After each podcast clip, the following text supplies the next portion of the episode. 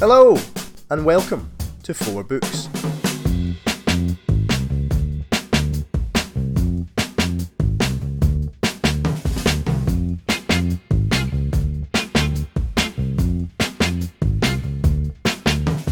In this episode, armed with a snazzy new theme tune, I catch up with debut author L.J. MacWhirter about her brilliant novel Black Snow Falling. Liz is a copywriter and a language enthusiast whose passion for the printed word runs through her work like blue mould through expensive cheese. We had a great time chatting about language and the slow building of ideas, so much so, in fact, that I only asked about her four books 12 minutes or so into the interview. I loved hearing about her choices and inspirations as we sat in the brightness of the spaceship's beam right in the heart of Edinburgh. Today, Four Books Mission Control is back outside again with L.J. MacWhirter, whose novel Black Snow Falling is, with its elegant foil hardcover from Scotland Street Press, surely one of the most beautifully packaged Oh, debuts of all you. time. it is also a terrific read with some terrifying imagery and time hopping adventure. Liz, thank you so much for speaking with me today Thank and, you ag- for asking me. oh, and agreeing to be beamed up to the four book spaceship. this book was a long time in the writing. So mm. is that right that you were 12 years from the initial idea to publication? Yes, it was. Yes, Okay. yes. Well, in fact, 16 years from from, from, from the first idea to, to publication, but 12 years from first draft to publication. Right. Wow. Crazy amount of time. But there are reasons for that. Would you tell us what they are? Because it's an interesting thing. I'm, al- I'm always yeah. fascinated to hear people's very unique stories of publication. Yeah. You know, no, no two are alike, Yeah. and I think it's something that, as an aspirant author, you're looking for the thing, the method, the key that will unlock your publication, and so you're looking Uh-huh. for a bit of advice, and people always want to you know how do you get an agent and things like that Yeah. and there is actually no method. That No. it's not a it's not a mathematical equation. There isn't really something that you can apply to it that suddenly will unlock exactly what you're right. looking for. So what was it? How did it come about for you? I think a combination of serendipity and, per- and persistence, I think, and perseverance. Um, I found an agent incredibly easy. oh right, okay. e- easily. In fact, she's just over there, Lindsay Right. Fraser. Right. um, um, it just happened like falling falling off the log. Really, it was just incredibly easy, and I was very fortunate in that. And um, it's just funny how life works out because in other ways things were a great challenge because I was a single parent working full time. And so I just had very, very little time in which to write fiction. So I was just writing at the beginning of the day and the very end of the day. Just so I, I had to steal minutes really to do it, and um, and that's really the short answer as to why as to why it took so long. But also there are other answers within that. In that, for instance, um, it was a it's a very complex story. Although the idea started off in a very very simple way, and in- a way I had to work through and write through all the complexity until until until actually the story felt simple again, Right. which was only relatively recently, and Mhm. it just suddenly all worked and just seemed to just all fit together beautifully and just finally in a way perfectly. Probably there's still a few things I'd still like to tweak if I Well, it's never really reread. finished. No, Yeah, yeah. you always have to, in a sense, abandon Yeah. something, don't you? Um, but I'm really, really pleased with it now, and I think it's the first point that it's reached like that. And then also, OUP looked at it um, in 2007, and I had lunch with an editor, and I rewrote it for them, and then they didn't make an offer. And then I've had various other big publishers doing the same over the years. Mhm. So, so it was being taken seriously, which was encouraging in itself. After the OUP episode, and again, I hope this is encouraging rather than discouraging for people Yeah. in terms of how long it took. Kind of, I had to set it down because it, I did find it hard that it didn't get an offer, and I started a, another story which was set in World War II Paris.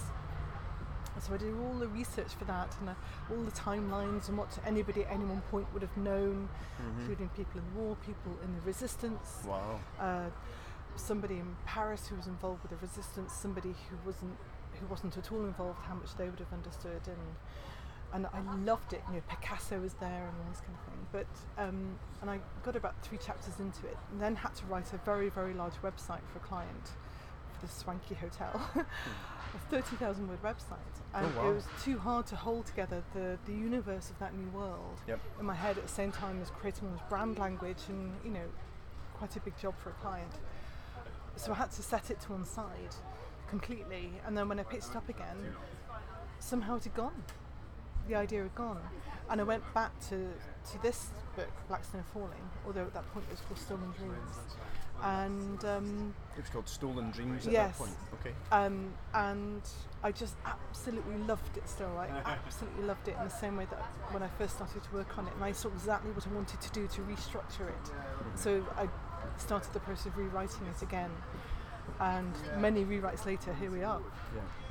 But it's really interesting what you say about the headspace aspect. Yes. So yeah. do you work in quite a mental way? You don't have collections of notebooks in which you've Oh, recorded do. all this stuff I do. for I do. and- yes. but there's something more significant in terms of your relationship to the story that is internal and that can't be recorded with a note on a page, Yes, do you think? Isn't it like a feeling? I think so, I yeah. think, I yeah, think so, yeah. because for me, Snow Falling is absolutely a feeling. yeah. And it started with a very strong visual idea, but also a very strong feeling. Mm-hmm. And that feeling has never really gone about the book. It was quite intricate and incredibly dark with these pinpricks of light. That was exactly what I felt reading it as Yeah, well. So I really. think, I mean, Mm. I, I think artistically, your your goal is always to take that feeling, and uh, I described it previously as uh, as this fragile, brilliant bubble, Yes. and somehow get it on the page and, and make that solid, you know. Yeah. And it's, I mean, that is exactly what I took from it. I, I do a, a similar kind of thing. I make lots of notes, and then very rarely ever look at them again Mm, but it's the act of recording it. It's all it's all in my head, you know, and there's yeah. there's a kind of matrix of stuff in my head. Uh-huh. And it was something because I'm I'm no longer teaching anymore, Mm. and the, the, the liberation of my headspace Oh, it must have been from amazing. teaching all the time, and, Yeah. and you know you've got so much in your head, and you know my wife is still teaching, and if you ask her what a certain pupil wrote for a, a folio piece four years ago, she'll tell you because it's all here. You've just Yes, you're you constantly have thinking around it. things, Yeah. and so getting rid of that yeah.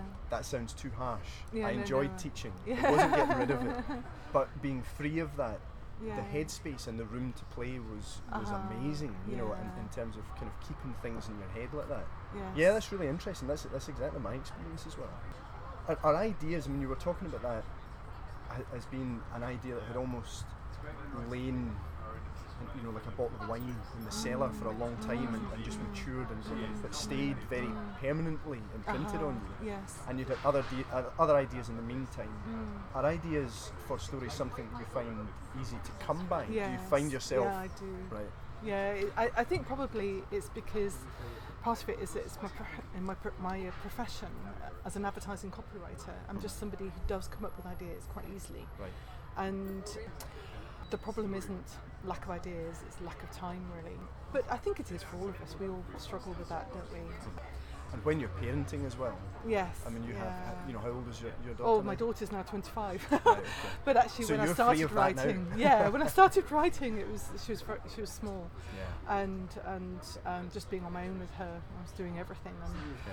but I, I think actually being a parent has really enriched my you know my journey and and you know selfishly, um, and given me enormous empathy, especially with, with with young women. And it was incredibly creative as well. Being a mum, uh, being a full time hands on mum was incredibly creative as well. Yeah. So I loved it. Has it influenced, do you think, your desire to write for younger people and a, a younger readership? It's a good question. I think when I first started out, I was writing quite a lot of picture books, Right. and they seem to have gone for now. Mhm. And I, I just, I mean, I may come back to that, but I do think it's probably because I'm not spending any time with small children. Yep. I think if I was, I'd probably start to get ideas for picture books again. I'm quite often looking for a babysitter. so if you do fancy spending time with young children and are looking for inspiration, she is frequently available. Um, it's interesting because Yeah. my um, my reading of Black Snow Falling it is it is a it is a, a book for young people but not exclusively. There's nothing. Uh-huh. Uh, you know, it doesn't confine itself to a No. 13 to 14 readership or No, anything like that. It's something that's very accessible for an adult readership. It is, that something that you were you were very aware of, or are are you are you conscious of the age of your readership as you're working? I think because I'm quite intu- an intuitive writer, when I had the idea, um, I knew it's for young for young adults. It just felt like a young adult idea, but also I felt it always would be that it might resonate with adults. And you know, not all, not every story is for every young person, and not every Yep. story is for every adult. I think stories find their readers, um, but I think because it's a multi-layered tale, it's it's quite rich and layered in meaning and I think that well certainly from from, from, from kind of what, what we are finding so far a lot of adults are really really enjoying it and getting a lot from it. So I think I think it's probably meeting people at different places of need and different places of desire and interest maybe um, because there's quite a lot going on in it um, It's really interesting to think of readers having a need actually that's that's Mm. Yeah. fulfilled by their reading. yeah Because I think there's I can really see how that applies Ruth's circumstances in the novel Uh-huh. And the, the imposition of her societal duties and things like that yeah. are something that you can imagine really resonating with people at different stages of their life. Well, I had to make her very privileged because I really wanted to write about sexism of the time. Mm-hmm. And only with her being privileged and educated would she have really experienced the, the, the, the depth of the sexism Mm-hmm. um, in the 16th century. But I'm jumping ahead here. Yeah, a little bit. A little bit. You have chosen your four books. I have. Was that a difficult process? It was really hard. Right, okay, good. I'm Yeah. pleased. Because I wondered if, Too many if- books. I, I always feel you know, I have a kind of list of things like this in my head, and it, I mean it changes a lot. Yeah. I, I do have, as I have said previously, you know, I, I really do have a list, my desert island discs, Mm. you know, in my head, and actually I had it written on my phone at one point, which is quite sad. I think it's probably about 25 songs long now, which is, you know, it's kind of cheating. But I mean, for me, there is probably. We did a similar thing for our wedding playlist. Oh, really? Yeah. And it just grows. You Yeah. know. But I think I um, I maybe have kind of seven or eight that, depending on the day, would swap in and out of favour. But you you Yeah. find this quite tricky to cut down. yes, I did. I really did. Well, Yeah. the first one that you've chosen is The Lion, the Witch, and the Wardrobe by C.S. Lewis. Yes. What age were you when, when you read that book, and how do you think it's influenced your desire for young writing for young people? I can't remember how young I was when I first encountered it. Probably under 10. I'm sure under 10. I can't remember exactly when. I remember it had an impact on me. It's not a book that I've massively reread, but it really, I was just aware of what a powerful story it was, what a powerful idea, and how universal it is. How many people love the story of Aslan.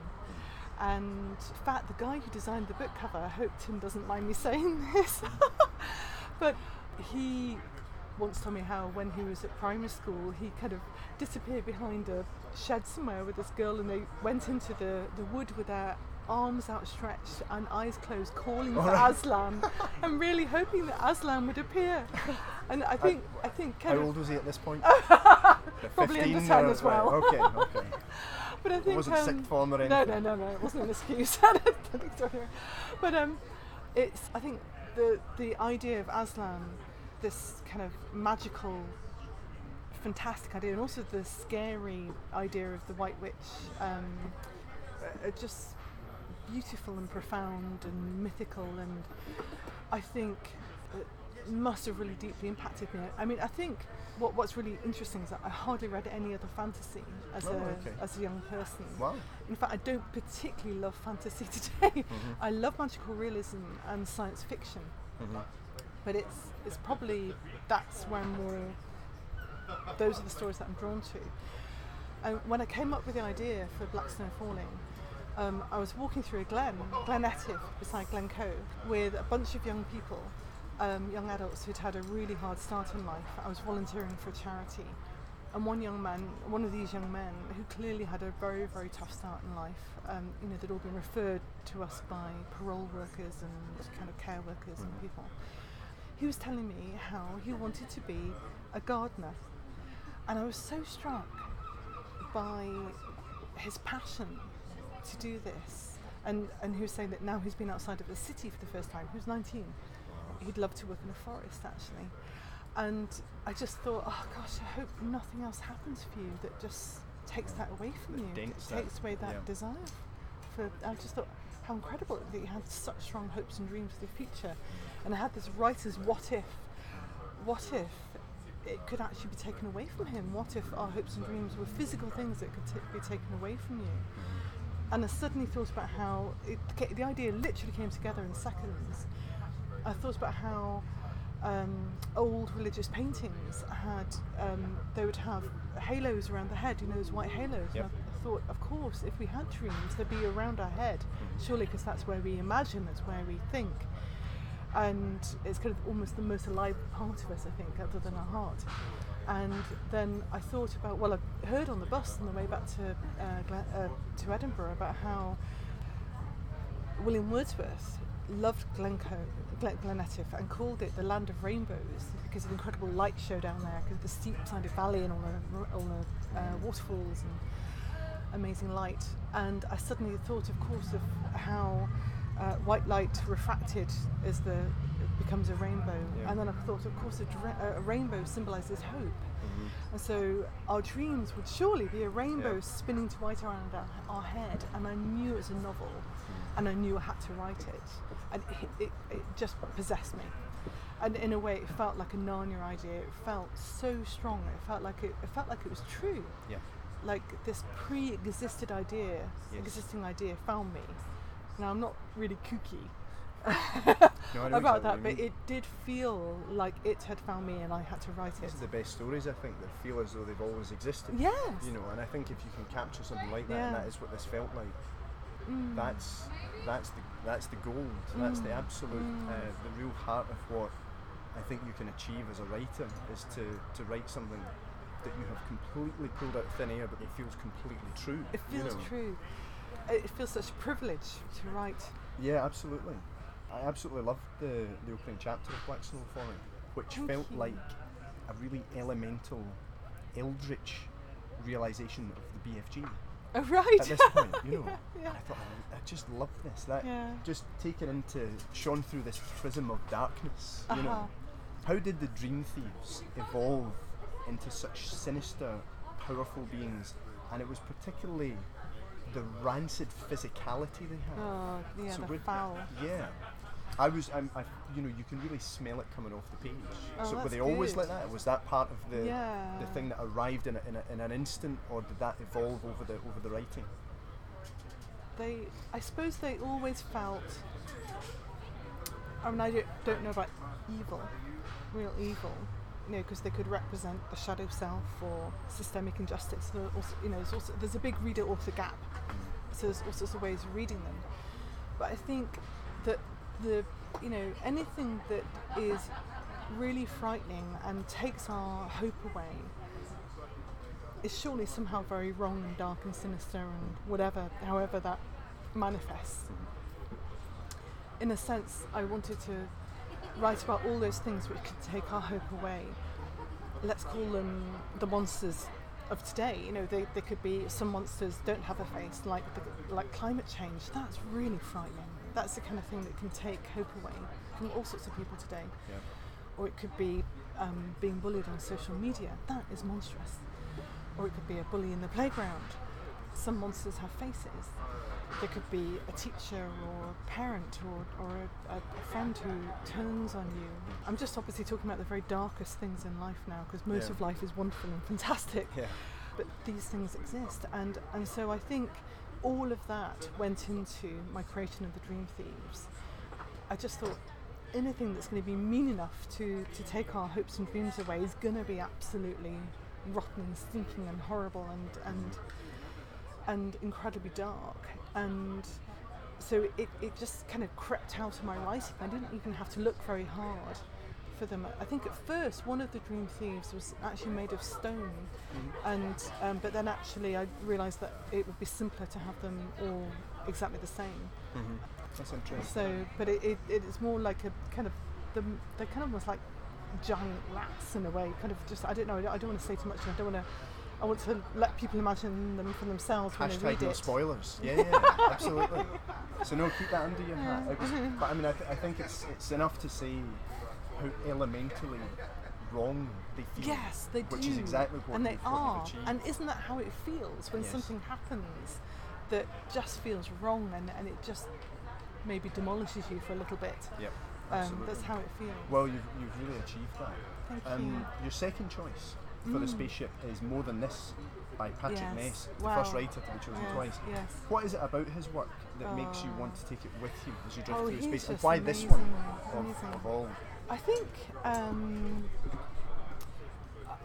I think that I was really struck by how successfully he conveyed this whole of the world just just so beautifully, so incredibly truthfully and you utterly believe it. You never don't believe it. He, he just he's such a masterful world builder, I think. And as I said before, I almost prefer science fiction to fantasy. Really, mm-hmm. I haven't.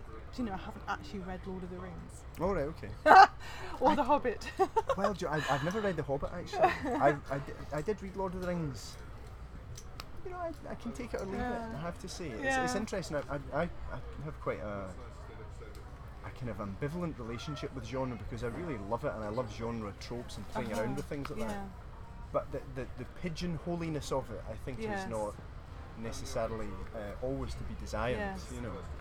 But no, that's interesting because I mean there are elements of your book that, that are definitely fantastical and, and would fall Mm. within that the kind of broad church of that. This is the irony. Yeah, but this is I mean it's not necessarily something that you've gone you've gone specifically looking for or anything. No, that's that's no. just the, the shape it, the story it took. just was what the story was.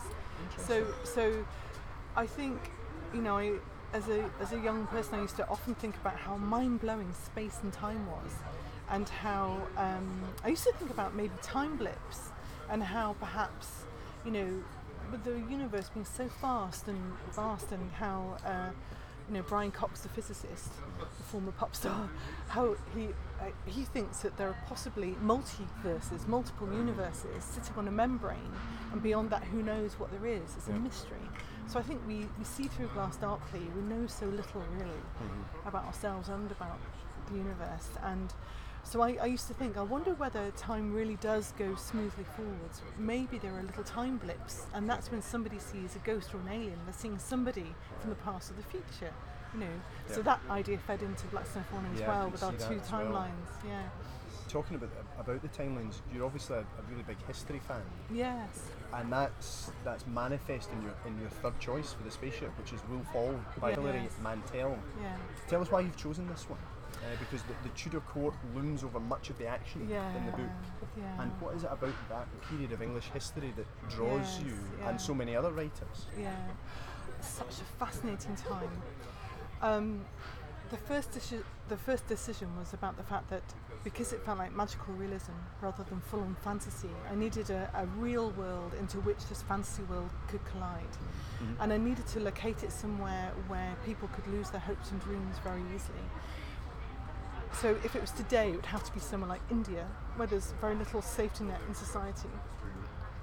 Um, because even here today, an awful lot, an awful lot has to happen for somebody to really give up on hope. Whereas here in the past, that wasn't the case.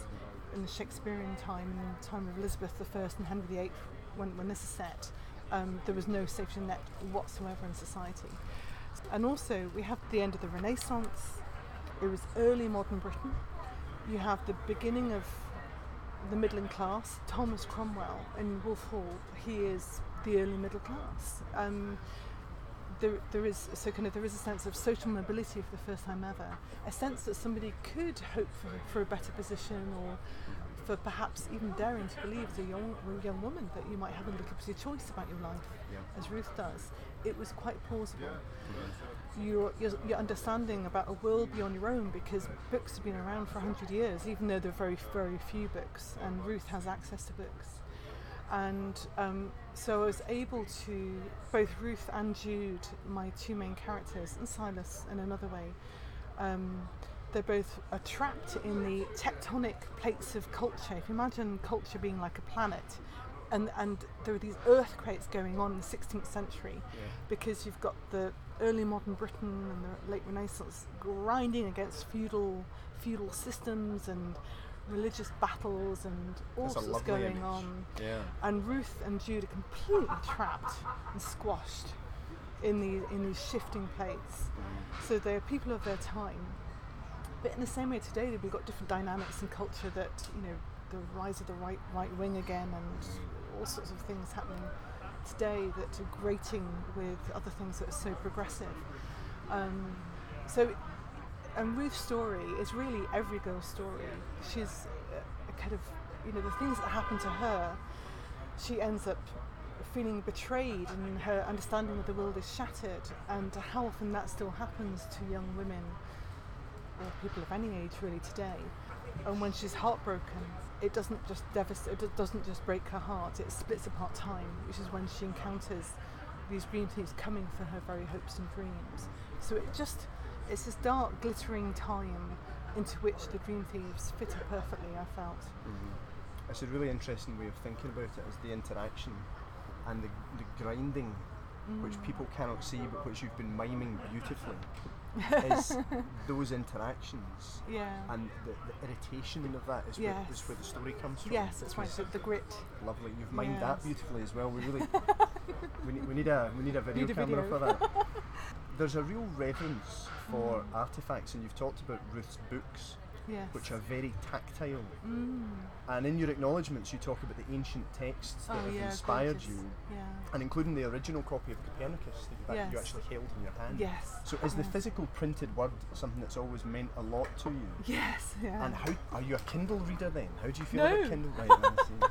I wondered. I'm sure I probably will get a Kindle, but I do love books, and I was very lucky because my parents had loads of books when I was growing up. My mum was an English teacher, Oh, and um, the, the finest people. the finest English people indeed. Kes I read many times, and Jane Austen when I was quite young, and all the rest of it. So I was very, very lucky to be exposed to amazing books. But my dad used to love smelling books. And you know the ink on books, so we'd have this little competition about who, who would smell smell the new book first. And I think I've always loved books as physical objects, so it is just a real thrill that my first book, Yeah. they've made such a beautiful It is physical thing. Extremely beautiful. Hardback yeah. foil The with foil black end papers. I put that in my in my Instagram story, as you know, the the, the, the light in my kitchen catching the foil. It's quite. yeah. It's a, it's definitely a striking piece. Your final choice for your Mm. space journey is, Mm. and this is this is a four books first, a collection of poetry, yes. which is the Treehouse by Kathleen Jamie. Yeah. Are you a committed reader of poetry? Because poetry can be very personal. So Yes. what made you choose this one collection? I think there's a couple of poems in there that just I go back to quite often. That one is the wishing tree, and the other one's Alder, and they are just so beautifully written. She's such a beautiful writer, and I adore language. I mean, it probably is why I'm a copywriter as well. I love playing with language. I think English is amazing. It's so incredibly delicate and ambivalent and ambiguous and and it's gorgeous. English is gorgeous and and and um, it's it's you know Britain itself is such a confluence of so many different things and influences and and I think all this eclectic gorgeousness can come out in our language and poetry I think I find it easier to read poetry when I'm writing fiction as opposed to other fiction I was going to ask you. yeah I'm, I'm really interested in that because I think Mm. poetry, that distillation of language, yes there's something about the, the, the purity of it as opposed to the narrative drive of a story. Because Uh-huh. I find it really difficult to read fiction when I'm writing. yeah you do So is- so is, that right? yeah okay. So I read non-fiction a lot. yeah me too Right, okay. and often because I'm doing research, especially for something Yep. like, you know, But it doesn't get in the way, I find. No, it doesn't. It doesn't, Yeah. it doesn't uh, kind of corrupt So the ideas Yeah. or, or change the, the voice that I have or anything like that. exactly, Right, I, I wouldn't allow myself to read Philip Pullman or J.K. Rowling No. for the first four or five drafts of, Right. of this book, Yeah. and then I finally did, and I loved them. Yeah, yeah, yeah. No, I can, But, um, yeah, I can understand that. That's, that's exactly my experience but as also, well. if I am on a spaceship and taking this seriously, Yeah, I w- I'll miss Earth. Yeah. And and I think Kathleen Jamie so gorgeously describes our wonderful planet. Yeah. And I am a climate Brilliant. change geek as well, so I just am so upset about what's happening to the planet that breaks my heart really. So just just the wonderfulness of nature. And you can take that with you. Absolutely. Very nice. I'm really, Mm. I'm always very excited when people really think about the practicality of being on a spaceship. do, you, do you believe in aliens? Do you believe in spaceships? Is this something possible? Do you think? I think it's absolutely possible. Whether Yeah. whether we'd see any in our lifetime, I don't know. But Mhm. uh, why not? Especially if they're multiverses. Yeah, it's hard absolutely. to believe there's nothing else out I there. I think so too. I think so too. Well, we're on your final question now. Mm. It's it's a cruel one. Someone has has left an old-fashioned roller skate in your path, and you slip comically backwards on it. Full Buster Keaton, arms in the air, comedy trumpet noise, the works. And by the time you're back on your feet, there is only time to grab one of your chosen four before the beam whisks you away. So, you which know, one of the four are you going to choose? That's such a mean question. I know, I've been. I've been so busy. I haven't had time hardly to think about this at all. Yep. Oh my word. We, we can edit th- your thinking time so that this this seems like a much more rapid decision if you like. Okay. or you can pay tribute to these books by taking the time to choose because it is Oh it is a very difficult choice. Wolf Hall I've reread several times already, Okay. so I think I'll leave that. Okay. I think it would have to be either Narnia or the poetry. Okay. Possibly Right. Narnia. Possibly because something I didn't say before is that my mum also was sent away during the during World War II, separated from her from her parents. So that really really affected her, and I think it's part of the reason why Narnia means a lot to me. Okay. Because I know understand some of the impact it had on her generation, and so I think it has to be Narnia. Okay. So no Patrick, Hilary, Kathleen. it is The Lion, the Witch and the Wardrobe, C.S. Lewis. L.J. MacWhirter, thank you very much for speaking with me today. Thank you have been beamed up to the four book space. Thank you very much, Martin. So off goes L.J. MacWhirter, a copy of The Lion, the Witch and the Wardrobe in her steely grip. I'm delighted to have had our first volume of poetry and our first twice chosen author, Patrick Ness, aboard the spaceship in only our second episode, so Patrick is currently two for two. In upcoming episodes, we'll be hearing from writers as various as fantasy authors Taran Matharu and Sebastian de Castell, picture book and screenwriter Emily Dodd, and tartan noir stalwarts Craig Robertson and Doug Johnstone, all of whom will be whittling down their lists of beloved reads to just four books and giving us an insight into their writing lives. Thank you so much for listening. If you wanted to hit subscribe or give us a review, that would be fantastic. And if you've got any comments or questions, find me on Twitter at Martin J. Stewart, that's S T E W A R T, and on Instagram at Martin underscore J underscore Stewart. Until next time, then, happy reading.